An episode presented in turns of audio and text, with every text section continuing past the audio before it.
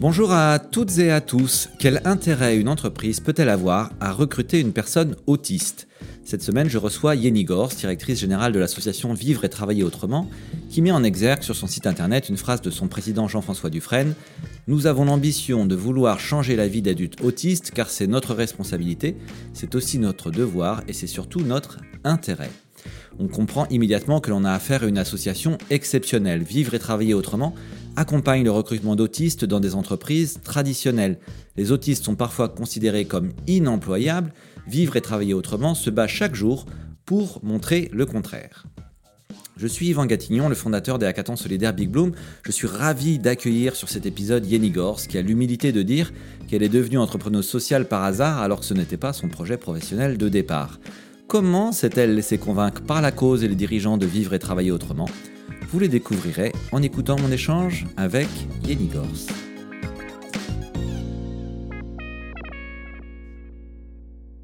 Eh bien, bonjour à, toutes et à tous. Euh, aujourd'hui, je suis avec Yenny Gors. Bonjour Yenny. Bonjour. Alors Yenny, tu es directrice générale de Vivre et Travailler Autrement, une, superbe euh, association qu'on a eu le plaisir d'accompagner chez, Big Bloom. Euh, Yenny, tu vas nous parler de toi, tu vas nous parler de cette euh, association Vivre et Travailler Autrement. Et puis, on va découvrir ensemble à la fois votre action, vos missions et puis vos différents enjeux, évidemment, au, niveau de cette, association. C'est bon pour toi, Yenny On peut démarrer? Oui, avec plaisir. Eh bien voilà, bienvenue encore sur euh, ce nouvel épisode du podcast. Et puis, euh, euh, je te laisse, si tu veux bien, Yanni, tu as la parole, nous dire qui tu es.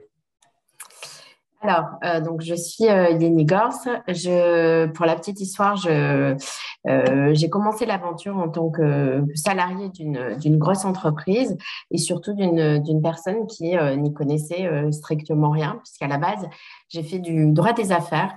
Euh, et euh, lorsque je suis euh, arrivée dans le groupe Andros, on m'a proposé de rentrer à la RSE du groupe, mais je ne connaissais pas forcément non plus les sujets de RSE. Et dans le cadre de, mes fonctions, du coup, au sein de, de, de, la cellule RSE rattachée à la direction générale, on m'a proposé d'aider le dirigeant de l'époque, donc Jean-François Dufresne, qui est depuis devenu le président de l'association que je dirige, de à mettre en place euh, le projet qu'il avait imaginé euh, euh, et, le projet né de, de son histoire, donc de d'envisager l'inclusion sociale et professionnelle de personnes avec autisme.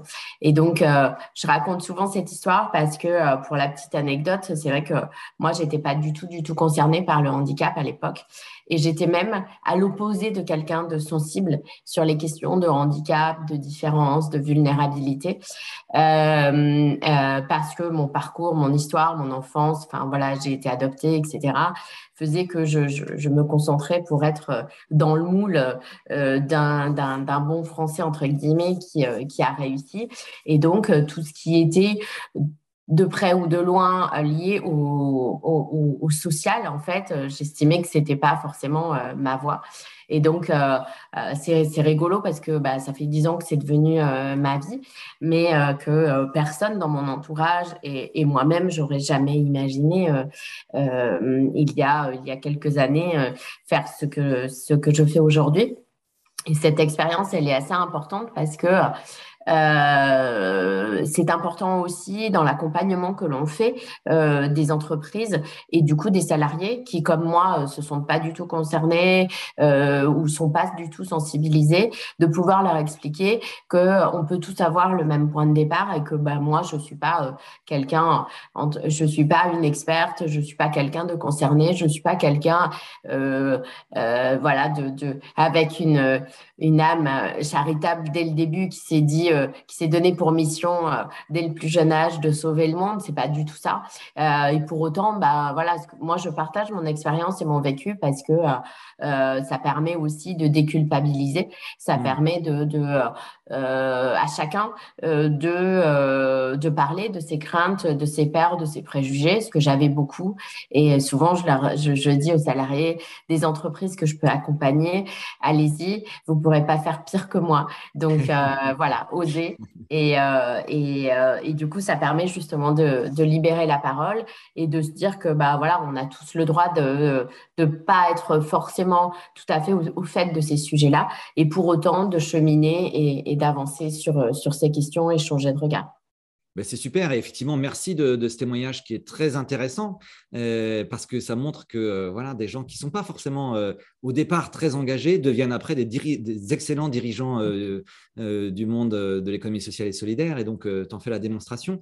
alors tu nous dis que tu n'étais pas a priori motivé par, par par euh, ces sujets euh, euh, sociaux, etc. Mais alors, c'était quoi, toi, finalement? Qu'est-ce qui t'a motivé à rejoindre ce projet-là? C'était l'intérêt du projet lui-même ou c'était, autre chose? C'était quoi?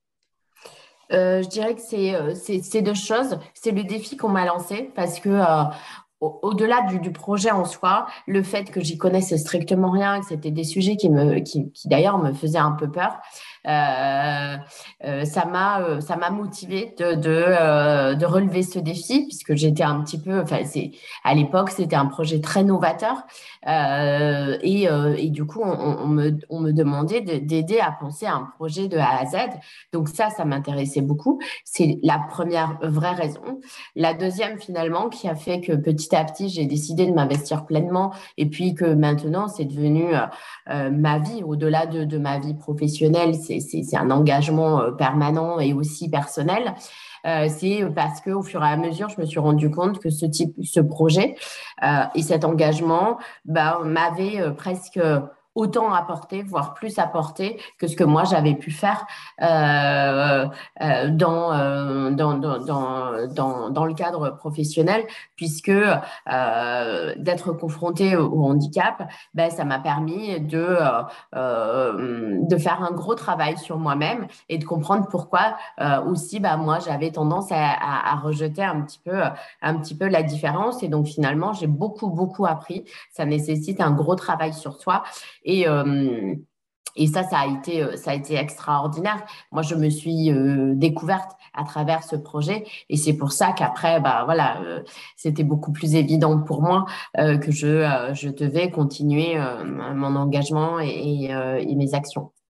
Eh ben, merci beaucoup pour à nouveau ce témoignage que je trouve très riche et qui fait écho à une observation que je fais régulièrement, c'est que les sujets de l'économie sociale et solidaire sont passionnants. Euh, il y a dans les grandes entreprises des sujets qui sont passionnants, les sujets business peuvent être euh, passionnants, mais c'est vrai que les sujets de l'économie sociale et solidaire, ceux qui sont traités par les associations, et tu en diriges une aujourd'hui, sont souvent des, sujets qui sont même intellectuellement euh, passionnants, avec énormément de choses à faire, des énormes défis.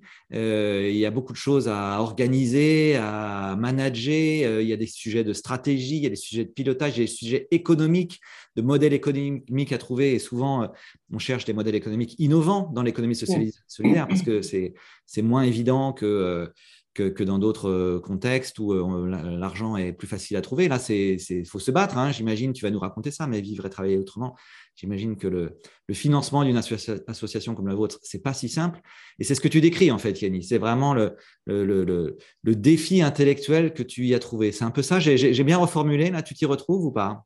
Oui, oui, complètement. Ce, ce, ce, défi un peu, un peu fou, euh, déjà de, d'envisager euh, de, faire travailler des personnes avec un tel niveau de handicap, c'était, c'était déjà pour moi euh, assez dingue. C'était dingue d'imaginer qu'on allait pouvoir convaincre les entreprises.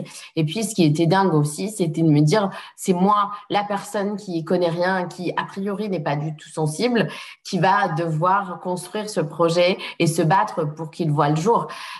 c'était, c'était euh, c'était de la folie. Pour moi, euh, à l'époque, c'était complètement dingue. Mais, euh, mais justement, c'est c'est ce défi que j'ai que j'ai eu aussi envie envie de relever. Après, c'est vrai que c'est pas hum, sans difficulté. C'est comme euh, voilà n'importe quelle start-up, ça demande énormément de travail, ça demande énormément d'investissement, mais je pense que euh, voilà la satisfaction qu'on en a après euh, n'a strictement rien à voir quand on a tout porté comme ça, quand on a tout créé.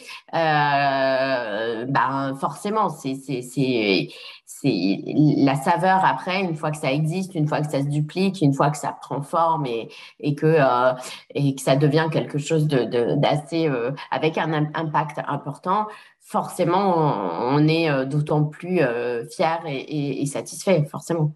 Ouais. Un entrepreneur social, c'est d'abord un entrepreneur, en fait, quand même. C'est ça. et oui, tout à fait. Avec les problèmes des entrepreneurs, oui, tout à fait. Euh, alors, parle-nous du projet, s'il te plaît, Vivre et travailler autrement. Donc, tu nous as dit quelques mots, c'est autour du sujet de l'autisme, mais on veut bien à la fois la, jeunesse du projet et puis euh, où vous en êtes aujourd'hui. Qu'est-ce que vous faites? Alors la genèse, c'est ce que j'expliquais, c'est euh, donc euh, à la base c'est l'idée de euh, Jean-François Dufresne qui était à l'époque un, dirigeant, un des dirigeants du groupe Andros, qui est par ailleurs le papa d'un adulte autiste aujourd'hui de, de 35 ans. Et à cette époque, justement, il s'était rendu compte que son, son fils, malgré son niveau de handicap important, puisque au-delà de l'autisme, son fils a également une déficience intellectuelle qui fait que euh, euh, voilà, il sait pas lire, pas écrire et n'utilise pas la communication verbale pour échanger. Donc, euh, à l'époque, on disait que c'était des, des adultes autistes très sévères. Euh, bah, malgré tout, lui, très vite, il avait vu que son fils avait énormément de compétences. Alors évidemment, sur des tâches bien spécifiques, sur des gestes euh, bien particuliers, avec un certain accompagnement, mais en tout cas des vraies compétences. Et, parfois des compétences que, lui-même, en tant que papa, sans, euh, handicap, n'avait pas la capacité d'avoir parce que leur niveau de handicap fait que ils vont mettre en place un fonctionnement qui, euh, d'une certaine façon, leur permet de développer des compétences euh, au-delà de ce que euh, une personne normale, entre guillemets, une, personne neurotypique, pour, pour utiliser le, terme scientifique, ne peut pas développer. En termes de concentration, par exemple, en termes de précision, en termes d'observation, de capacité de répétition, tout, un tas, en fait, de, de, compétences qui sont surdéveloppé euh, du fait euh, du niveau de handicap. Ben, Jean-François Dufresne, à, l'époque, avait vu ces compétences-là. Et lui, en tant que euh, grand chef d'entreprise de plusieurs très grosses entreprises, il, il, avait vu aussi les difficultés des, des entreprises à fidéliser, à recruter sur des tâches, notamment dans le domaine industriel, sur des sites de production où il y a des tâches répétitives, de la maintenance, des choses comme ça, enfin, du conditionnement, euh, euh, des, tâches manuelles. Il avait vu aussi à quel point c'était compliqué de fidéliser euh, du personnel sur ces, sur ces tâches-là. Et donc, il, il a voulu faire ce pont. Il, il s'était mis en tête que euh, le changement de regard sur la question du handicap et notamment les compétences des personnes avec autisme, euh, il, ne parviendrait euh, à exister vraiment que si c'était les entreprises, la société civile qui se mobilisaient et qui faisaient changer les choses. Et donc, bah, il a eu envie de convaincre d'abord l'entreprise Andros dont il faisait partie de se lancer dans cette aventure et d'accepter de euh, euh, euh, l'inclusion d'un petit groupe de travailleurs avec, avec autisme. Et puis très vite, notre objectif commun, quand il m'a parlé de ce projet, ça a été, suite à mon expérience d'ailleurs, et ma méconnaissance totale de tous ces sujets, et du coup, de, du, le travail que, que, que, ça a généré, parce que moi qui connaissais strictement rien, ben, j'ai mis plus de deux ans en étant à temps plein là-dessus pour essayer de comprendre les rouages du, du, du financement public, du secteur médico-social, euh, les, les, acteurs du secteur médico-social et social, de l'accompagnement, etc. Enfin, tout ça, c'était totalement obscur pour moi. Et donc, j'ai vu la nécessité, euh, enfin, le temps que ça, ça m'avait demandé, le travail que ça m'avait demandé. Et du coup, très vite, on s'est dit, bah, finalement, euh, si on veut que les entreprises se mobilisent, euh, au-delà d'une entreprise qui était assez sensible euh, comme, comme Andros, il va falloir les aider puisque les entreprises, finalement, elles ont besoin d'être aidées parce que toutes ne vont pas pouvoir payer quelqu'un pendant deux ans pour, pour défricher tout ça et essayer de comprendre quelque chose. Et donc, c'est de là qu'est née l'association. très rapidement, on s'est dit, il faut créer une structure à part, indépendante, totalement indépendante de l'entreprise qui, du coup, de par cette expérience, va pouvoir euh, penser une méthodologie pour accompagner les entreprises à s'engager à reproduire le même projet. Et donc, euh, euh, bah, voilà, Jean-François m'a proposé de mettre en place le projet d'abord chez Andros avec la qualité de salarié du groupe Andros et ensuite de quitter le groupe pour devenir salarié de l'association et développer du coup notre méthodologie et accompagner les autres, les autres entreprises sur ce que j'avais pu faire une première fois.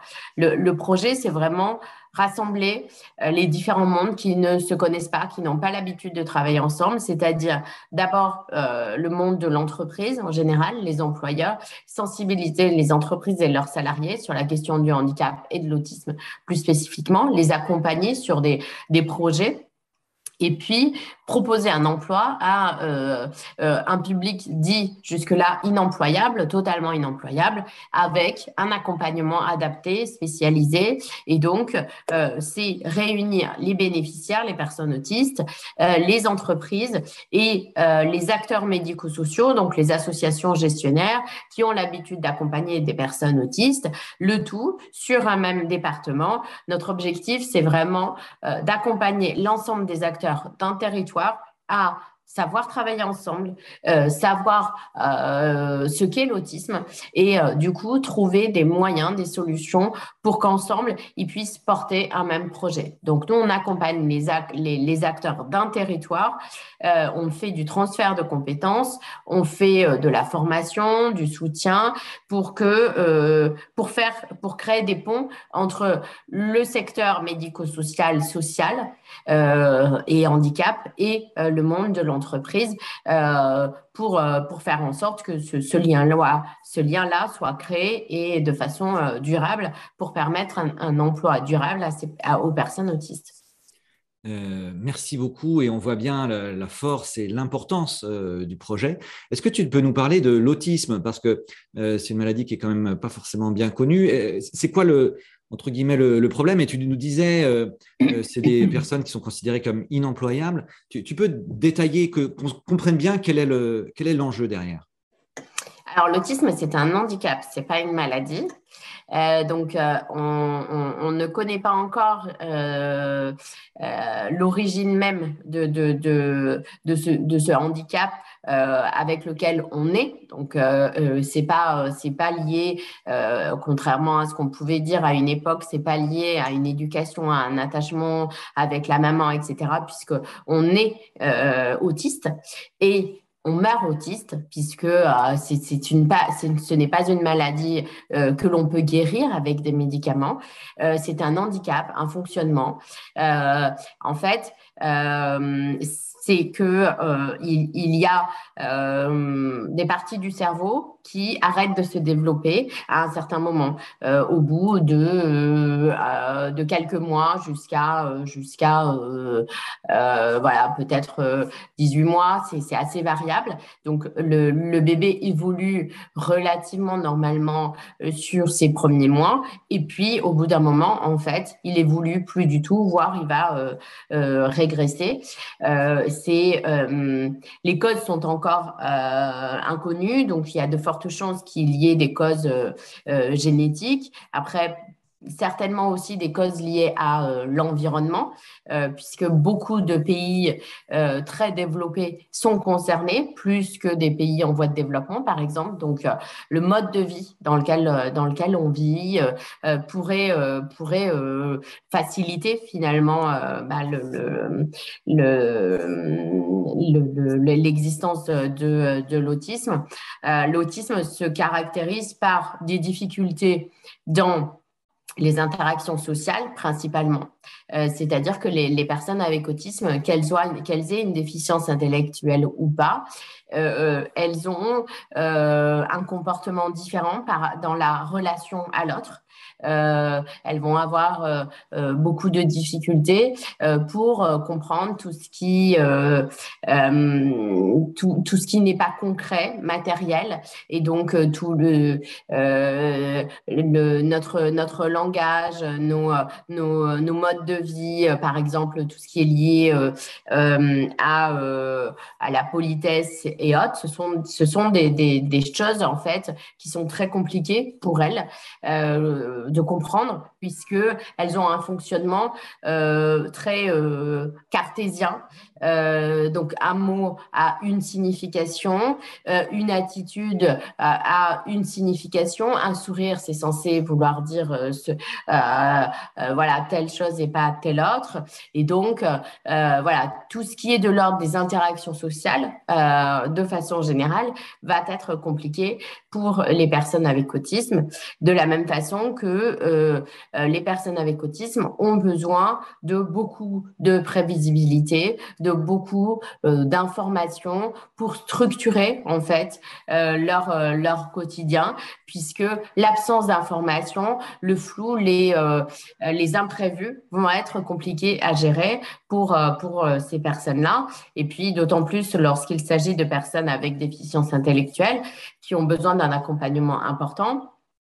Euh, qui vont être un peu plus euh, refermées euh, sur, sur elles-mêmes, du coup, ou justement, en fait, on parle souvent avec l'autisme de, de, troubles du comportement. En fait, elles vont avoir des stéréotypies les troubles du comportement vont se euh, caractériser par euh, bah, des, gestes répétitifs, des choses qui, qui vont essayer de euh, les rassurer elles. et donc, c'est ce qu'on dit vulgairement des, des, des, petits tocs qu'ils vont avoir. et c'est des choses, en fait, qui peuvent nous montrer qu'ils sont en difficulté puisque la façon d'appréhender le stress, les émotions, euh, euh, tout ce qui voilà, tout ce qui est propre aux émotions va être euh, interprété et géré de façon différente que une personne qui n'est pas autiste, donc une personne neurotypique, ça va être complètement complètement différent.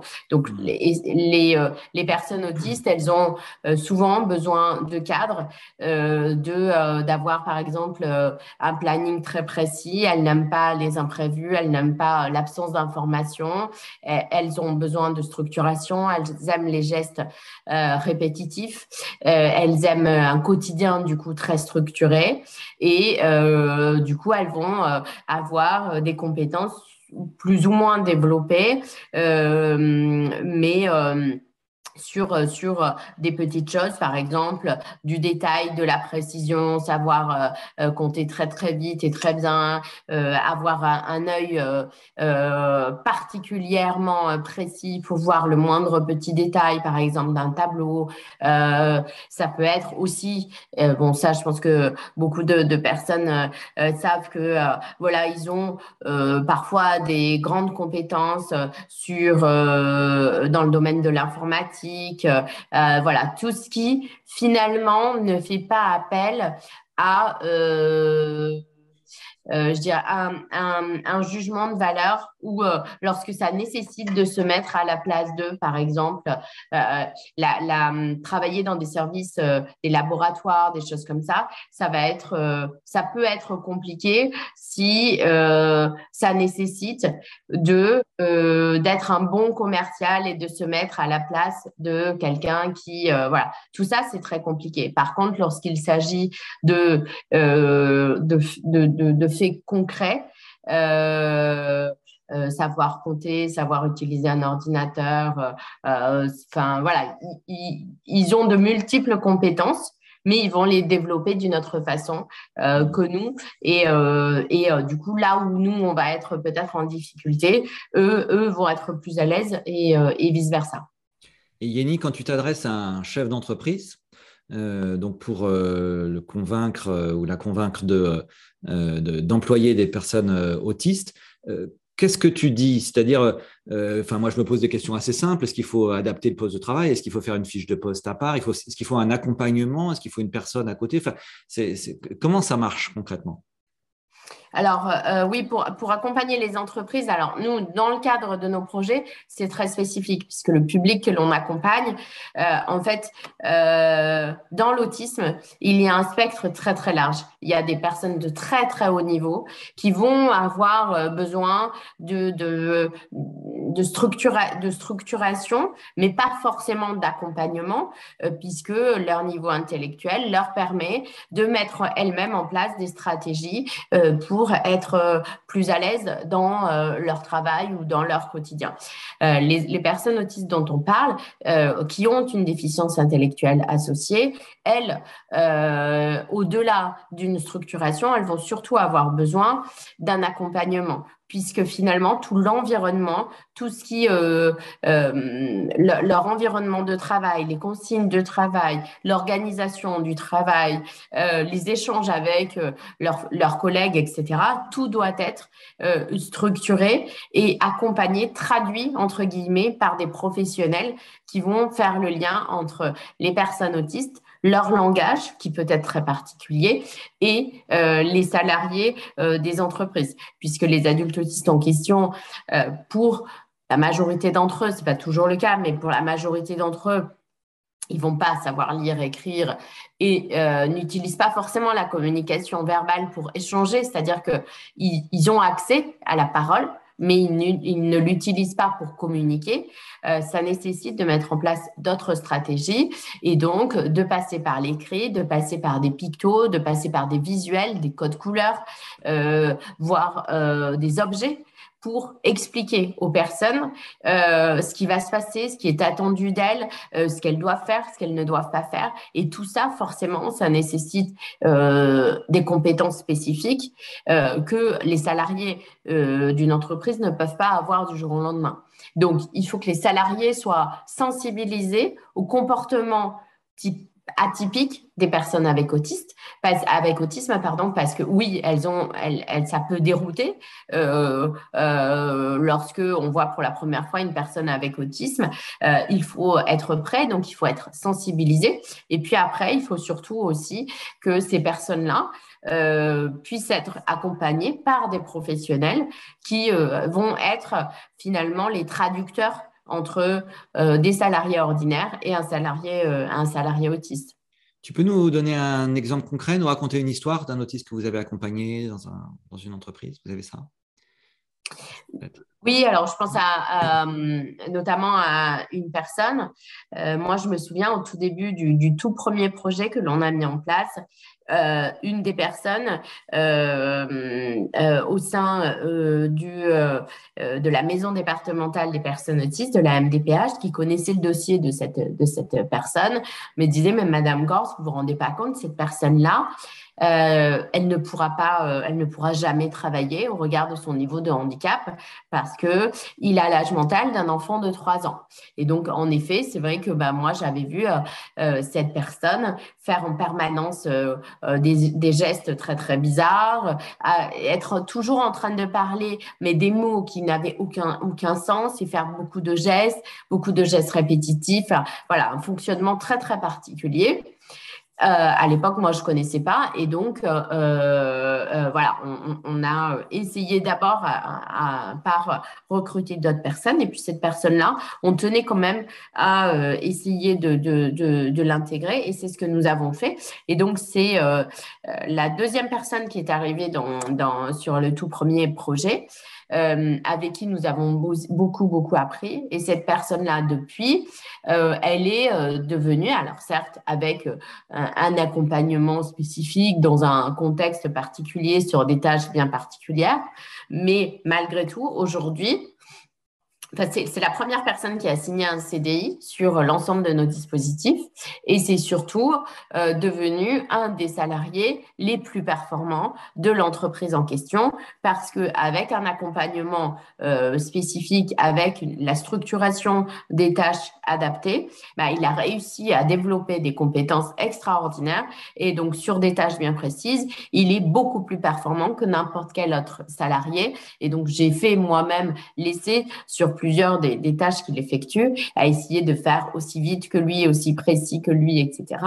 Et le problème des neurotypiques, donc des personnes qui ne sont pas autistes, c'est que euh, bah, très souvent, on va se déconcentrer parce que bah, nous, on aime discuter avec les collègues, avec les, avec, euh, voilà, les personnes que l'on voit passer, on se laisse un peu déconcentrer. Et puis surtout, euh, l'attrait des tâches très répétitives manuelles, par exemple, coller une étiquette sur un intercalaire carton, Bon, euh, du coup, ça passionne peu de monde.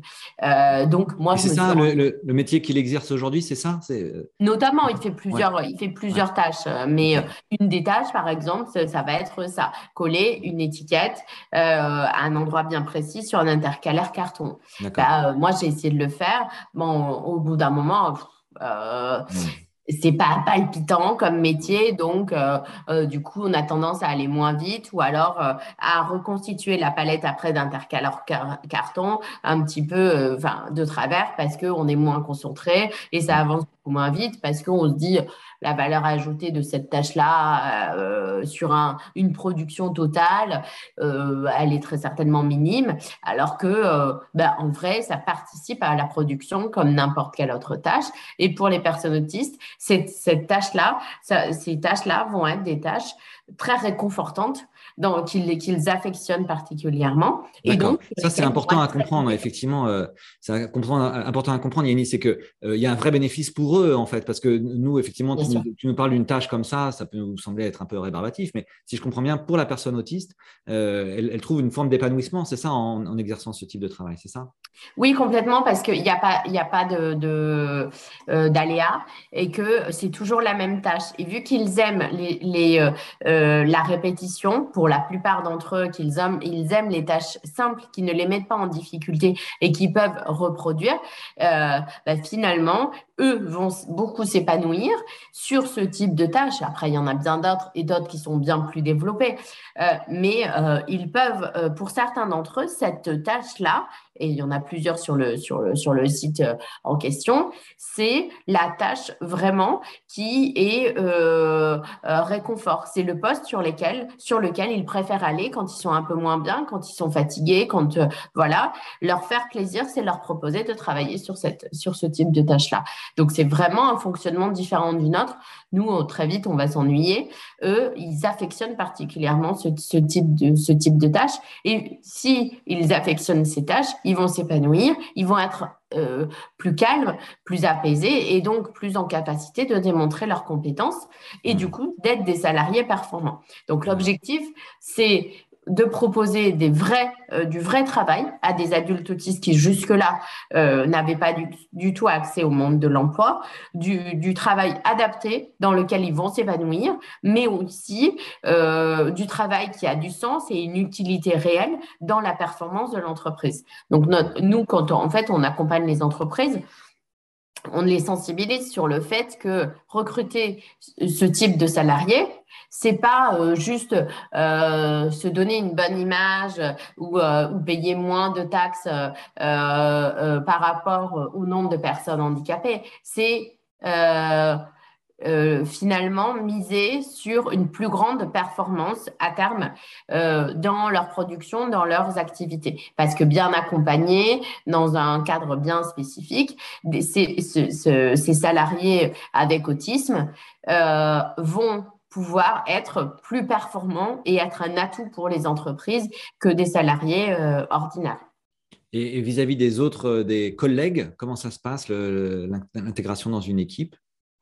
Bah, ça nécessite euh, d'être euh, que les salariés soient sensibilisés parce que forcément, comme moi, euh, quand on m'a parlé d'autisme, j'ai vu des personnes violentes, j'ai vu des personnes. Enfin, tout de suite, moi, quand on m'a parlé d'autisme, je n'avais en tête que la représentation de Rayman qui faisait des crises et qui comptait ses allumettes.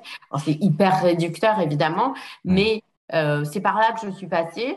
Et donc j'ai vu aussi que beaucoup de salariés euh, euh, au sein des entreprises bah, avaient le peu de avaient aussi peu de connaissances comme moi sur le sujet. Et donc ça nécessite de d'abord de sensibiliser, d'en parler, de casser les préjugés, de casser aussi les peurs parce que euh, bah, comme moi moi j'avais très très peur la première fois que j'ai rencontré une personne. Euh, euh, voilà j'avais peur qu'on m'arrache les cheveux enfin bon bref.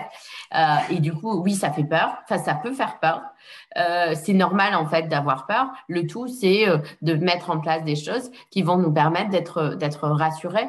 Euh, et, et ça, ça, nécessite justement que les salariés soient prêts, soient soient soient prêts à la rencontre avec, enfin, en toute simplicité. Il n'y a pas besoin d'en rajouter. Il n'y a pas besoin de se de se transformer. Nous, on dit souvent, ben, restez vous-même, parce qu'il y a des personnes au début qui nous disaient, je me souviens des salariés de chez qui me disait euh, euh, j'ai vu qu'il fallait surtout pas les regarder dans les yeux parce que sinon ça risquait de les perturber.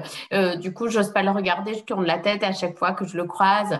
Et je disais bah non, en fait, si lui n'a pas envie de vous regarder, il va pas vous regarder. Alors, il faut, on va pas le forcer à vous regarder dans les yeux. Pour autant, l'objectif de l'inclusion, c'est une inclusion sociale, enfin professionnelle, mais aussi sociale. Donc l'objectif, c'est qu'ils apprennent à vivre euh, au milieu des autres euh, et euh, du coup à s'adapter dans, une vie ordinaire de travail.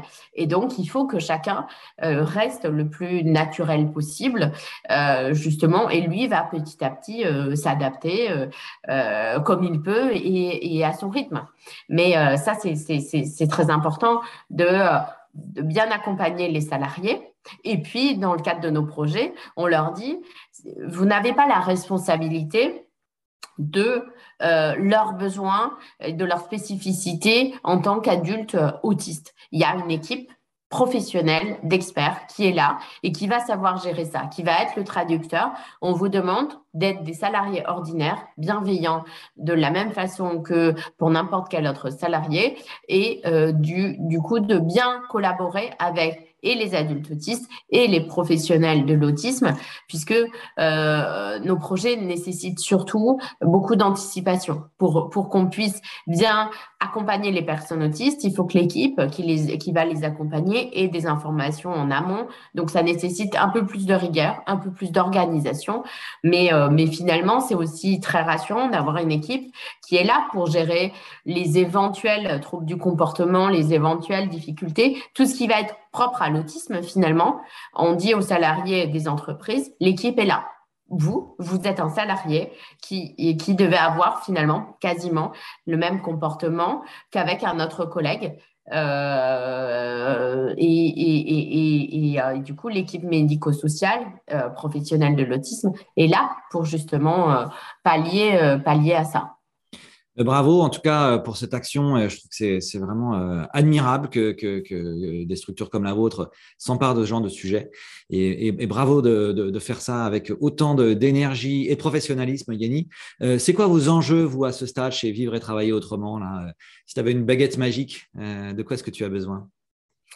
Euh, on a besoin, nous, euh, de financement parce qu'en en fait, euh, ce que l'on fait, ça n'existe pas. ça n'existait pas. on n'est pas une structure médico-sociale financée par les pouvoirs publics, le conseil départemental et les agences régionales de santé sur des territoires. Donc, on n'est pas non plus une entreprise.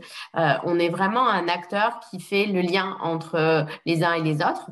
Et donc, euh, c'est ce qui fait notre nouveauté, c'est ce qui fait notre, euh, notre richesse, mais c'est aussi ce qui fait nos difficultés parce qu'on ne rentre dans aucune des cases. Et donc, à terme, on sait que grâce au développement de, nos, de chacun de nos, de nos projets, on va réussir à atteindre une certaine autonomie euh, financière puisque la part de, de financement que l'on a par projet, euh, du coup, nous permettra à terme, vu le, la quantité de projets, d'être euh, d'être euh, autonome. Mais bah, aujourd'hui, bah, on a encore plusieurs années à tenir où on n'a pas encore assez de projets, mais pour pouvoir les développer et, faire beaucoup plus de projets, on a besoin de recruter et, et du coup, bah, on a besoin de moyens.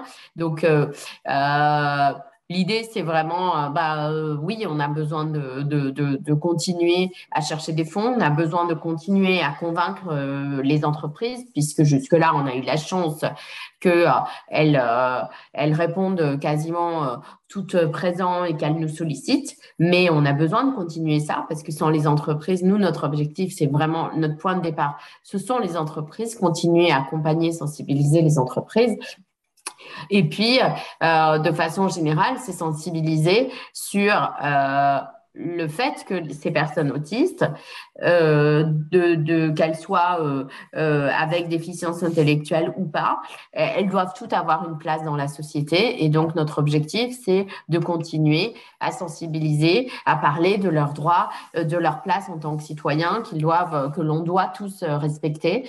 et du coup, apprendre à connaître encore et encore parce que l'autisme, c'est encore quelque chose qui est très peu connu euh, il y a beaucoup, beaucoup de recherches encore euh, à faire, notamment par rapport à, l'origine euh, du coup de, ce type de handicap. Et donc, continuer à, parler, à sensibiliser, à, convaincre l'ensemble de, la société, c'est aussi très important. Eh bien, absolument. On fait ça et ce podcast y contribue, j'espère, à, faire connaître le sujet de l'autisme et à, à faire en sorte que tous ensemble, on construise cette société plus inclusive euh, dont on rêve. Euh, merci beaucoup, Yeni. On arrive au terme de cet échange qui était absolument passionnant et euh, merci encore pour tout ce que tu fais et, pour tout ça. il y a une question rituelle sur ce podcast qui est que nous, on croit profondément aux rencontres. On croit que chaque rencontre est, fertile, est source de, de, de, de plein de choses. Est-ce que tu peux nous raconter, s'il te plaît, une rencontre qui, toi, t'a particulièrement marqué? Bah, la réponse est assez évidente parce que euh, la rencontre avec euh, Jean-François Dufresne et, euh, et, son fils a totalement bouleversé, bouleversé ma vie, puisque sans, sans lui et sans ce, le, cette idée qu'il avait à l'époque juste dans sa tête, je pense que j'aurais continué à, à, à, à, chercher un métier plutôt en tant que juriste d'entreprise et, et je pense que je me serais jamais euh, épanoui comme je le fais euh, comme je le fais aujourd'hui puisque c'est grâce à la confiance qu'il a eue et aux défis qu'il m'a lancé euh, que du coup j'ai découvert tout ce monde là que je me suis aussi surpassée et que j'ai eu envie après d'aller encore plus loin, encore plus loin et, euh, et que j'en ai fait euh, bah, du coup euh, ma vie puisque sans, sans, sans lui, la question du handicap pour moi n'était pas forcément un sujet. Donc oui, je, je, pense que la rencontre avec, avec Jean-François Dufresne a, vraiment, vraiment changé ma vie. Et eh ben voilà, et eh ben on lui dédie cet épisode à lui et à son fils. Merci beaucoup Yeni pour cet échange et puis à très bientôt. Merci à vous.